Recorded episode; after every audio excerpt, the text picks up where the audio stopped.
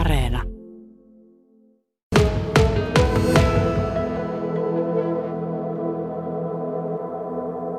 Ei varmasti. Meillä on olemassa erinäköisiä elokuvia pandemian ja epidemioiden ympäriltä ja tietokonepelejä. Ja näitä harrastanut varmasti tietää, mitä tarkoittaa maailmanlopun tauti.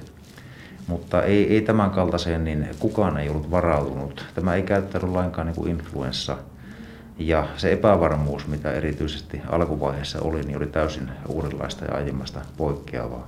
Jos nyt palataan sitten siitä pari kuukautta eteenpäin siihen vuoden takaiseen ja siihen kuuluisaan kolmanteentoista päivään. Suomi oli aloittanut vetäytymisen etätöihin, osa meistä osti vessapaperia ja Vuokatissa oli peruttu nämä vuokattihiihto, mutta silti sinne kokoontui porukkaa, joka sitten sai tavallaan tämän ensimmäisen Kainuun korona, voi sanoa ryppään aikaiseksi. Mitä Olli-Pekka Koukkari teki sinä kolmanteentoista päivänä perjantaina? Töissä ja olin puhelimessa ja olin puhelimissa ja olin sähköpostissa ja edelleen puhelimissa. W H O antoi pandemiajulistuksensa maaliskuun yhdestoista päivä kaksikymmentä. Ja pari päivää sen jälkeen, niin kyllä siinä helvetin portit tietyllä tavalla aukesi. Minkälaisia fiiliksiä sulla itsellä oli siinä kohtaa? Sitä voi kuvata varmaankin tämmöiseksi taistelureaktioksi, että ei siinä hirveästi ehtinyt miettimään, vaan asioita piti hoitaa sitä mukaan, kun niitä päälle kaatui. Siinä aikaisemmin oli puhuttu Ylenkin jutuissa sinusta infektiotautien ylilääkäreinä. Jossain kohtaa Olli-Pekka Koukkarista tuli pandemiapäällikkö. Oliko se taitekohta tuossa vai joskus myöhemmin? Niihin aikoihin meillä pandemian varautumissuunnitelmassa on määritelty, että sairaanhoitopiirin tartuntataudesta vastaava lääkäri toimii pandemiatilanteessa pandemiapäällikkönä. Ja pandemiatyöryhmä itse asiassa aloitti jo helmikuun puolella, mutta oletan, että se aika lailla tuo perjantai kolmastoista oli, kun tämä kyseenalaisen kunnia tähän titteliin sitten sain. Pandemiasuunnitelmaa itse asiassa oli päivitetty useampaankin kertaan. Sen kimmokkeena oli kaksituhattayhdeksän kymmenen maailmaa riipotellut sikainfluenssa. Sen sijaan nämä viestintä- ja kokoustamiskäytännöt hakivat alkuunsa hyvin voimakkaasti paikkaansa. Ja se ynnä hyvin niukka tieto siitä, mitä edessä voisi olla, niin laittoi oppimiskäyrän aika jyrkkään nousuun. Puhutaan tästä pandemian vuodesta, niin mitä sulla on jäänyt niin kuin päällimmäisenä mieleen? Äh, No näin organisaation näkökulmasta, niin kyllä julkinen sektori kykenee hämmästyttäviin suorituksiin silloin, kun suunta on selvä ja tahtia annetaan riittävän selkeästi. Toisaalta taas sitten työn ulkopuolisessa elämässä niin on asioita, joihin kannattaa fokusoida ja sitten muista asioista kannattaa tinkiä. Onko tämä vuosi vaikuttanut sitten ihmisenä muuten?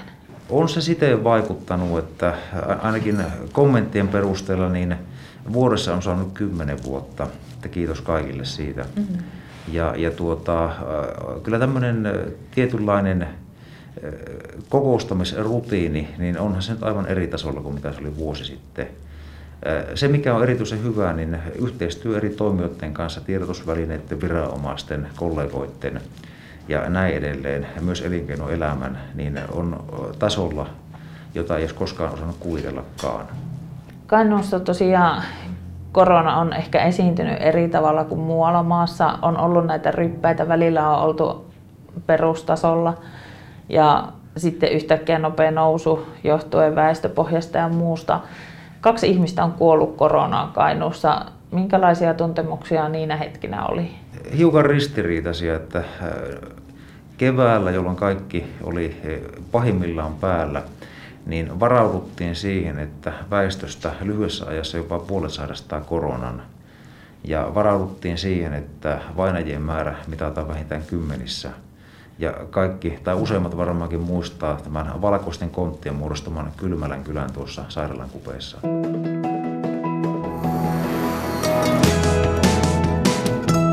Yle Radio Suomi.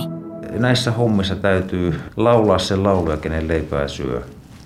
Mutta että olemme nähneet erinäköisiä ulostuloja sekä poliittisia että viranomaistaholta, joita alueellisesti on täysin mahdoton ymmärtää ja hyväksyä.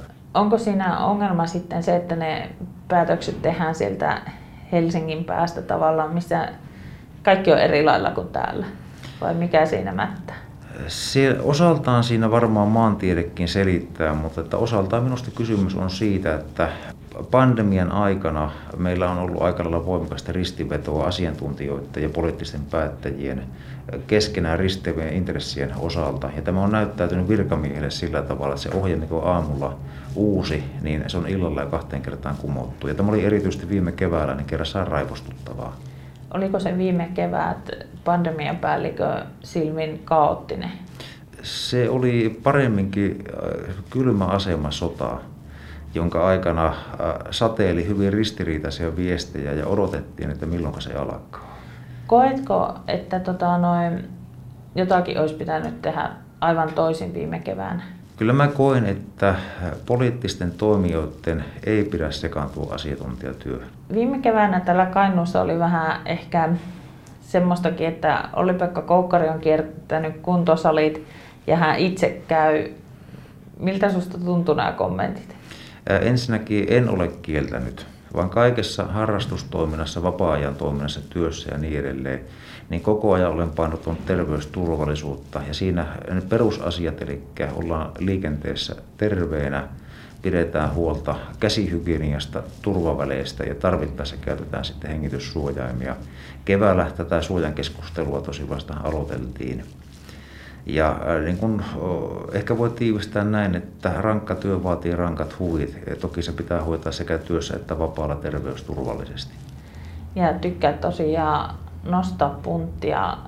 Keväällä joudut kuitenkin vähän pakoilemaan noita julkisia saleja, oliko näin? Ja sanotaanko, että oli hetkiä, jolloin koki oikeammaksi harjoitella yksityisesti. Entä tämä Kainuun koronatilanne? Sä oot koko ajan siitä tietoinen. Onko se raskasta? Raskaammaksi se käy, jos tippuu kyydistä ja tietää, että kohta täytyy pyrkiä taas muodostamaan tilannekuva. Eli tavallaan kun Olli-Pekka Koukkari jättäytyy viikonloppuksi vapaalle, niin sinä jollain tasolla pidät itsesi siitä työasiasta tietoisena? No, jos on kokonaan vapaa viikonloppu niin, että joku muu kantaa kapulaa, niin kyllä työsähköpostit tulee silloinkin silmäiltyä. Mutta että sitten, jos ja kun on lomaa, niin sitten on lomaa ja sitten ei sähköposteisinkaan kajota. Miten perhe suhtautuu siihen? He ovat sietäneet tämän. Mitä luulet, millaista sinun arki olisi ollut jonkun muun kuin Kainuun alueen pandemian päällikkönä? Todennäköisesti eh, hankalampaa ja varmasti turhauttavampaa. Kainuu on väestöltä ja maantieteeltään ja asutuskeskittymiltään sikäli kompakti, että tämä kokonaisuus on käytännössä hahmotettavissa ja kontrolloitavissa yhdestä pisteestä. Seuraavia asioita on sitten jatkossa terveysjohtajuus. No se on tässä rinnalla ja en minä loukkaantuisi, vaikka siihen voisi keskittyä noin täyspainoisesti. Mitä tavoitteita sinulla on siinä työssä? Se, että me saamme uuden sairaalan muoton valmiiksi ja saamme sen toimintamalleissa ja toiminnan tavoitteissa asennon vastaamaan alkuperäisiä suunnitelmia. Totta kai muuttuneet olosuhteet huomioon ottaen. Mistä sinusta tuntuu olla median ristitulessa vai tuleeko sitä miten paljon loppujen lopuksi? Mä koen sen yhteistyönä, että se yhteistyö median kanssa on ollut tiedottamisen ja tiedonkulun kannalta aivan äärimmäisen arvokasta.